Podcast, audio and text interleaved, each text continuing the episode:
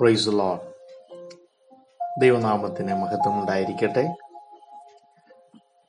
സഭാചരിത്രം അമ്പത്തി എട്ടാം എപ്പിസോഡിലേക്ക് ഏവർക്കും സ്വാഗതം. ദൈവം ധാരാളമായി എല്ലാവരെയും അനുഗ്രഹിക്കട്ടെ. പത്തൊമ്പതാം നൂറ്റാണ്ട് സ്വതന്ത്രമായി നിലകൊണ്ട പല ബാപ്റ്റിസ്റ്റ് സഭകളും ഐക്യമത്യപ്പെട്ടാൽ വളർച്ചയുണ്ടാകും എന്ന് അവർ മനസ്സിലാക്കുവാൻ ഇടയായി തീർന്നു എന്നാൽ അപ്പോൾ തന്നെ ഒരു ദേശീയ തലത്തിലുള്ള സംഘടനയാകാൻ അതിൽ മിക്കവരും ആഗ്രഹിച്ചില്ല പല ശ്രമങ്ങൾക്കൊടുവിൽ ഒരു ബാപ്റ്റിസ്റ്റ് യൂണിയൻ തന്നെ രൂപം കൊള്ളുവാൻ ഇടയായിത്തീർന്നു. ഇംഗ്ലണ്ടിലെ ഭിന്നിച്ചു നിന്ന ബാപ്റ്റിസ്റ്റ് സഭകൾ ഈ ബാപ്റ്റിസ്റ്റ് യൂണിയൻ ഒരു കൂട്ടായ്മയ്ക്കും ഐക്യതയ്ക്കുമൊക്കെയായി ഒരു ബാനറിന്റെ അടിയിൽ വരുവാൻ ഇടയായി തീർന്നു നശിച്ചുകൊണ്ടിരിക്കുന്നവരെ നശിച്ചുകൊണ്ടിരിക്കുന്ന ആത്മാക്കളെ നേടാൻ കച്ചകെട്ടി ഇറങ്ങിയപ്പോൾ ഈ സഭകൾ ആ ദേശങ്ങളിലൊക്കെ വ്യാപിക്കുവാൻ വളരുവാൻ ശക്തിപ്പെടുവാൻ ഇടയായി തീർന്നു അടിമത്വത്തിനെതിരെ ശബ്ദമുയർത്തിയ ഈ യൂണിയൻ ബാപ്റ്റിസ്റ്റ് യൂണിയൻ പ്രവർത്തകർ അവർ മദ്യപാനം ആ ആ ദേശങ്ങളിലൊക്കെ നിയന്ത്രിക്കുവാനും ഈ കൂട്ടർ വളരെ ശ്രമിക്കുവാൻ ഇടയായി തീർന്നു ഇവർ അവർക്ക് ആവോളം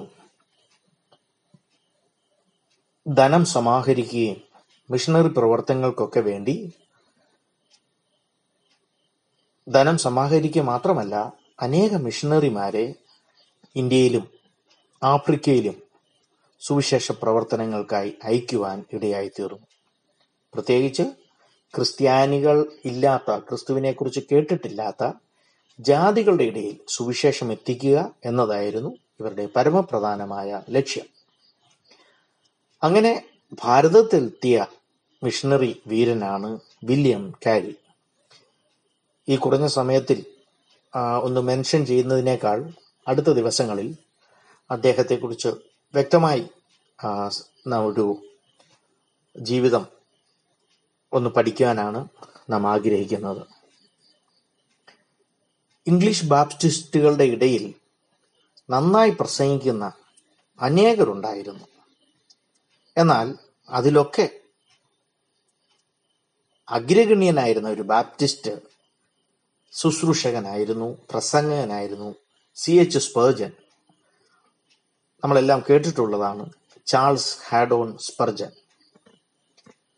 ആയിരത്തി എണ്ണൂറ്റി അമ്പത്തി മൂന്നിൽ തന്റെ പത്തൊമ്പതാമത്തെ വയസ്സിൽ ലണ്ടനിലുള്ള സ്വാധീനം കുറഞ്ഞുകൊണ്ടിരുന്ന ഒരു സഭയുടെ ശുശ്രൂഷകനായി താൻ മാറുവാൻ ഇടയായി തീർന്നു. ആൾക്കാർ കൊഴിഞ്ഞുപോയിക്കൊണ്ടിരുന്ന ഒരു സഭയുടെ ഇടയനായി മാറുകയാണ് താൻ ചെയ്തത്. എന്നാൽ സി എച്ച് സ്പർജൻ അവിടെ സ്ഥാനമേറ്റു ഒട്ടും താമസിക്കാതെ തന്നെ താൻ വളരെ പ്രസിദ്ധനായി തീരുവാൻ ഇടയായി തീർന്നു.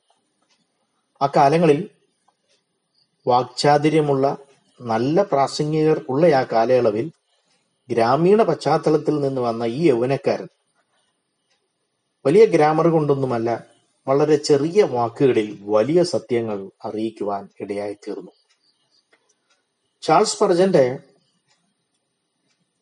ഓരോ വാക്കും ശരങ്ങൾ കണക്കെ ജനഹൃദയങ്ങളിൽ ആഴ്ന്നിറങ്ങുവാൻ ഇടയായി തീർന്നു തന്റെ പ്രസംഗങ്ങൾ കേൾക്കാനായി അനേകർ തടിച്ചുകൂടുവാൻ ഇടയായി തീർന്നു കേൾക്കുക മാത്രമല്ല അനേകർ മാനസാന്തരപ്പെടുകയും രക്ഷിക്കപ്പെടുകയും മടങ്ങി വരികയും ഒക്കെ ചെയ്ത കാലഘട്ടമായിരുന്നു സി എച്ച് സ്പർജൻ ചാൾസ് സ്പർജന്റെ കാലഘട്ടം. ആൾക്കൂട്ടം കാരണം തന്റെ ആ ചെറിയ ചാപ്പലിലേക്കുള്ള റോഡുകൾ കെട്ടിയടച്ച് ട്രാഫിക്കൊക്കെ നിയന്ത്രിക്കേണ്ടതായി വന്നു എന്നാണ് നമുക്ക് കാണുവാൻ കഴിയുന്നത്. ആയിരത്തി എണ്ണൂറ്റി അറുപത്തി ഒന്നിൽ താൻ ശുശ്രൂഷിച്ചിരുന്ന ചെറിയ ഒരു സഭയായിരുന്നു എന്ന് ഞാൻ പറഞ്ഞല്ലോ. എന്നാൽ ആയിരത്തി എണ്ണൂറ്റി അറുപത്തി ഒന്നായപ്പോഴത്തേക്കും ആറായിരം പേർക്ക് ഇരിപ്പിട സൗകര്യമുള്ള ഒരു വലിയ മെട്രോപൊളിറ്റൻ ടാബർനാക്കിൾ താൻ പണിയുവാൻ ഇടയായി തീർന്നു. ഒരേ സമയം ആറായിരം പേർക്കിരുന്ന് പ്രസംഗം കേൾക്കത്തക്കവണ്ണം ആയിരത്തി എണ്ണൂറ്റി അറുപത്തി ഒന്നിൽ അത് പണിയുവാൻ ഇടയായി തീർന്നു. തന്റെ ഓരോ പ്രസംഗത്തിനും ഈ മെട്രോപൊളിറ്റൻ ടാബർനാക്കിൾ മുഴുവൻ ആറായിരം ഇരിപ്പിടമുള്ള ഈ ആ ബിൽഡിങ്ങിനകത്ത് ആൾ അത് നിറച്ച് എല്ലാ പ്രസംഗങ്ങൾക്കും ആൾക്കാരുണ്ടായിരുന്നു എന്നാണ് കാണുവാൻ കഴിയുന്നത്. തന്റെ പ്രസംഗങ്ങൾ ലഘുലേഖകളായി അച്ചടിച്ച് സ്ട്രീറ്റുകൾ വിൽക്കുകയും വിതരണം ചെയ്യുകയും ഒക്കെ ചെയ്തു ആ കാലയളവുകളിൽ. അമ്പത്തിയേഴാം വയസ്സിൽ താൻ മരിച്ചു. എന്നിരുന്നാലും തന്റെ പ്രസിദ്ധീകരിക്കപ്പെടാത്ത ഒട്ടനവധി പ്രസംഗങ്ങൾ ഉണ്ടായിരുന്നു. പ്രസംഗങ്ങളുടെ ഒരു കലവറയായിരുന്നു സി എച്ച് ഫർജൻ. എന്നാൽ താൻ മരിച്ചെങ്കിലും തന്റെ മരണശേഷമുള്ള ഇരുപത്തിയഞ്ച് വർഷങ്ങൾ തുടർമാനമായി തന്റെ പ്രസിദ്ധീകരിക്കപ്പെടാത്ത പ്രസംഗങ്ങൾ പ്രസിദ്ധീകരിച്ചുകൊണ്ടേയിരുന്നു തുടർമാനമായി ഇരുപത്തിയഞ്ച് വർഷം. ഏറ്റവും വലിയ ബാപ്റ്റിസ്റ്റ് സഭയുടെ പാസ്റ്റർ എന്ന നിലയിൽ ബാപ്റ്റിസ്റ്റ് യൂണിയൻ കീഴിലുള്ള എല്ലാ ഈ സംഘടനയിലുള്ള എല്ലാ സഭകളിലും തനിക്ക് വലിയ സ്വാധീനം ഉണ്ടായിരുന്നു എന്ന് നമുക്ക് കാണുവാൻ കഴിയും. ആയിരത്തി എഴുന്നൂറ്റി തൊണ്ണൂറ്റി രണ്ട് ആയിരത്തി എണ്ണൂറ്റി മുപ്പത്തിനാലിൽ സ്കോട്ടിഷ് പ്രസ്ബിറ്റേറിയൻ സഭാ ശുശ്രൂഷകനായിരുന്നു എഡ്വേർഡ് ഇർവിംഗ് ക്രിസ്തുവിന്റെ വരവും ന്യായവിധിയും ഉടനെ തന്നെ ആരംഭിക്കും എന്ന് താൻ വിശ്വസിച്ചു. തന്റെയും തന്റെ കൂടെയുള്ളവരുടെയും ഒക്കെ ആത്മീയ അനുഭവങ്ങൾ ആ വിധത്തിലായിരുന്നു. പരിശുദ്ധാത്മ നിറവിൽ കൃപാവരങ്ങൾ നിറഞ്ഞ ചില വ്യക്തികൾ ചേർന്നാണ് തന്റെ കൂടെ ശുശ്രൂഷിച്ചു കൊണ്ടിരുന്നത്. ഇതിനു മുമ്പ് ഈ കർത്താവിന്റെ വരവും ന്യായവിധിയും സംഭവിക്കുന്നതിന് മുമ്പ് കർത്താവിന്റെ ആദിമ സഭയിൽ അല്ലെങ്കിൽ കർത്താവ് പരമേൽപ്പിച്ച സഭയിൽ പന്ത്രണ്ട് ശിഷ്യന്മാരുണ്ടായിരുന്നത് പോലെ കർത്താവിന്റെ വരവിലും പന്ത്രണ്ട് ശിഷ്യന്മാർ ഉണ്ടാകും എന്ന് താൻ വിശ്വസിക്കുകയും പഠിപ്പിക്കുകയും ചെയ്തു.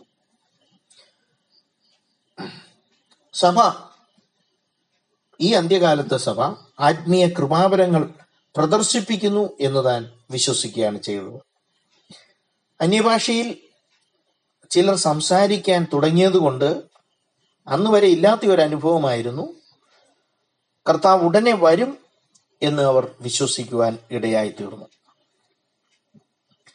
ആയിരത്തി എണ്ണൂറ്റി മുപ്പത്തി രണ്ടിൽ എഡ്വേർഡ് ഇർവിങ്ങിനെ താൻ ഉൾപ്പെട്ടു നിന്ന പ്രസ്ബിറ്റേറിയൻ സഭയിൽ നിന്ന് പുറത്താക്കുവാൻ ഇടയായി തീർന്നു എന്നാൽ ഞാൻ മുമ്പേ ഓർപ്പിച്ചതുപോലെ ആ അപ്പോസ്തലിക ചർച്ച് എന്നുള്ള കാഴ്ചപ്പാട് ലഭിച്ച അദ്ദേഹം പന്ത്രണ്ട് അപ്പോസ്തലന്മാരെ തിരഞ്ഞെടുത്ത് അവരെ തന്റെ സഭയുടെ നേതൃത്വത്തിലാക്കി.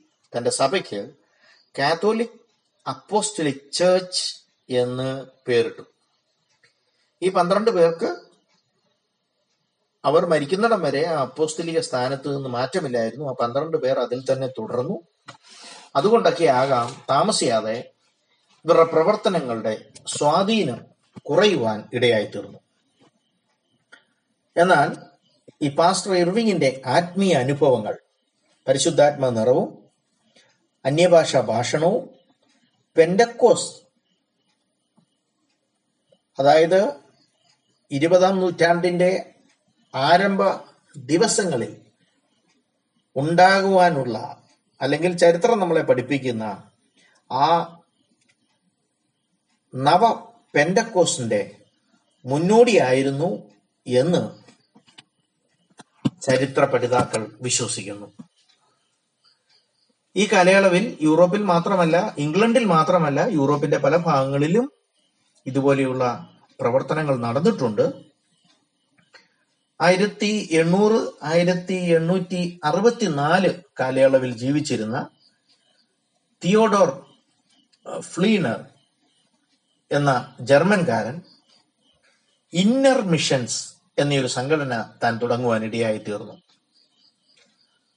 സഭാ മൂപ്പന്മാർക്ക് സാമൂഹ്യ സേവനം ചെയ്യുവാൻ ഒരവസരം ഇതിലൂടെ താൻ ഉണ്ടാക്കിയെടുക്കുകയായിരുന്നു. ജയിലിലും മറ്റും ഇവർ കടന്നുപോയി പ്രവർത്തിച്ചു. അതുമാത്രമല്ല പുനരധിവാസ കേന്ദ്രങ്ങൾ ആശുപത്രികൾ അനാഥശാലകൾ ഇവയൊക്കെ ഉണ്ടാക്കി ഒരു സാമൂഹ്യ സേവനത്തിന് വേണ്ടിയുള്ള വഴി ഇന്നർ മിഷൻ ഒരുക്കുകയായിരുന്നു ചെയ്തുകൊണ്ടിരുന്നത്. ഇവരുടെ പ്രവർത്തനങ്ങൾ ജർമ്മനിയിൽ മാത്രം ഒതുങ്ങിയില്ല. അല്പകാലം കഴിഞ്ഞപ്പോൾ മിഡിൽ ഈസ്റ്റ് അമേരിക്ക അല്ലെങ്കിൽ ഇംഗ്ലണ്ടിന്റെ കോളനി പ്രദേശങ്ങൾ അവിടെയൊക്കെ ഇത് വ്യാപിപ്പാൻ ഇടയായി തീർന്നു.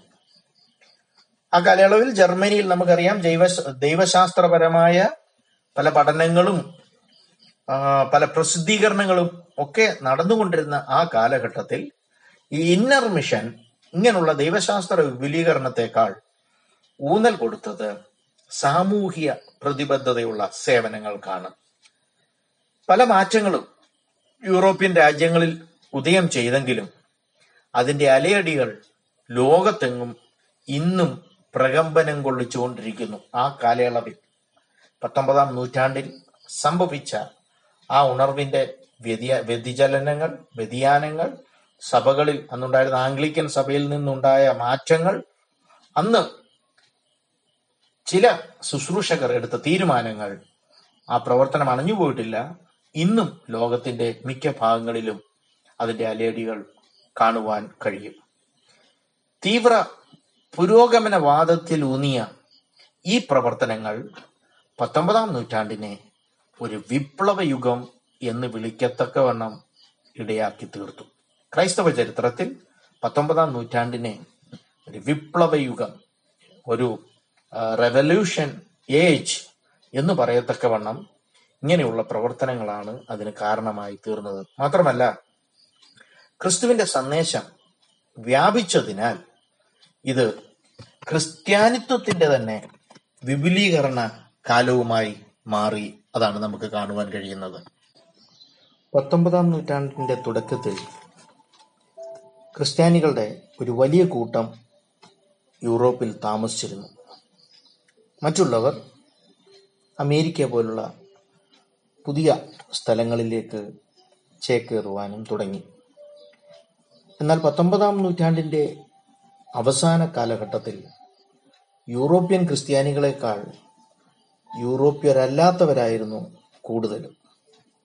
കാരണം ലോകമെങ്ങും ക്രിസ്ത്യാനിത്വം പടർന്നു പന്തലിക്കുവാൻ ഇടയായി തീർന്നു. എന്നാൽ യൂറോപ്പിൽ അതിന്റെ സ്വാധീനം കുറയുവാൻ ഇടയായി തീർന്നു. ക്രിസ്ത്യാനിത്വം തദ്ദേശീയ മതത്തിൽ നിന്ന് വിശ്വപ്രസിദ്ധമായ ലോകമെങ്ങുമുള്ള ഒരു വിശ്വാസമായി മാറാൻ ഇടയായി. ജനങ്ങളിൽ വലിയ മാറ്റമാണ് സുവിശേഷം വരുത്തിയത്. പല സംസ്കാരങ്ങൾക്കും വ്യതിയാനം സംഭവിക്കാൻ ഇടയായി. പല സംസ്കാരങ്ങളും ലോകോത്തര നിലവാരത്തിലേക്ക് ഉയരാനിടയായി ക്രിസ്തുവിന്റെ സുവിശേഷം പല മാറ്റങ്ങൾ കൊണ്ടുവന്നു. നരഭോജികളെ നരസ്നേഹികളാക്കി മാറ്റി. പത്തൊമ്പതാം നൂറ്റാണ്ടിനെ ക്രിസ്ത്യാനിത്വത്തിന്റെ വളർച്ചയുടെ മഹാനൂറ്റാണ്ട് എന്നാണ് ഒരു മഹാൻ വിളിച്ചത്. ലോകമെങ്ങും ക്രിസ്തു സുവിശേഷം എങ്ങനെ വ്യാപിച്ചു എന്നും നമുക്ക് വരും ദിവസങ്ങളിൽ പഠിക്കാൻ ശ്രമിക്കാം. ഇതിൽ എടുത്തു പറയേണ്ട ചില മിഷണറി വീരന്മാർ നമുക്ക് വരും ദിവസങ്ങളിൽ കാണാം. William Carey Samuel Crowther Hudson Taylor Adoniram Judson Florence Young. ഇവർ ക്രിസ്തുവിന്റെ സുവിശേഷം വിദൂര ദേശങ്ങളിൽ എത്തിക്കുവാൻ വളരെ കഠിന പ്രയത്നം ചെയ്തവരാണ്. ഏഷ്യ ആഫ്രിക്ക ചൈന പസഫിക് ദ്വീപസമൂഹങ്ങൾ ഈ സ്ഥലങ്ങളിലൊക്കെ ദീർഘയാത്രകൾ ചെയ്ത് അവർ ഈ സുവിശേഷം അവിടെ എത്തിക്കുവാൻ ഇടയായി തീർന്നു ഇവരൊക്കെ ഈ മിഷണറിമാരൊക്കെ അഭിമുഖീകരിച്ച പ്രശ്നങ്ങൾ പലതായിരുന്നു. എന്നിരുന്നാലും പാതാള ഗോപുരങ്ങൾ ക്രിസ്തുവിന്റെ സഭയെ ജയിച്ചില്ല. അതിന്റെ ജൈത്രയാത്ര ഇന്നും തുടർന്നുകൊണ്ടിരിക്കുന്നു. ദൈവം നിങ്ങളെ ധാരാളമായി അനുഗ്രഹിക്കട്ടെ. ആമേൻ.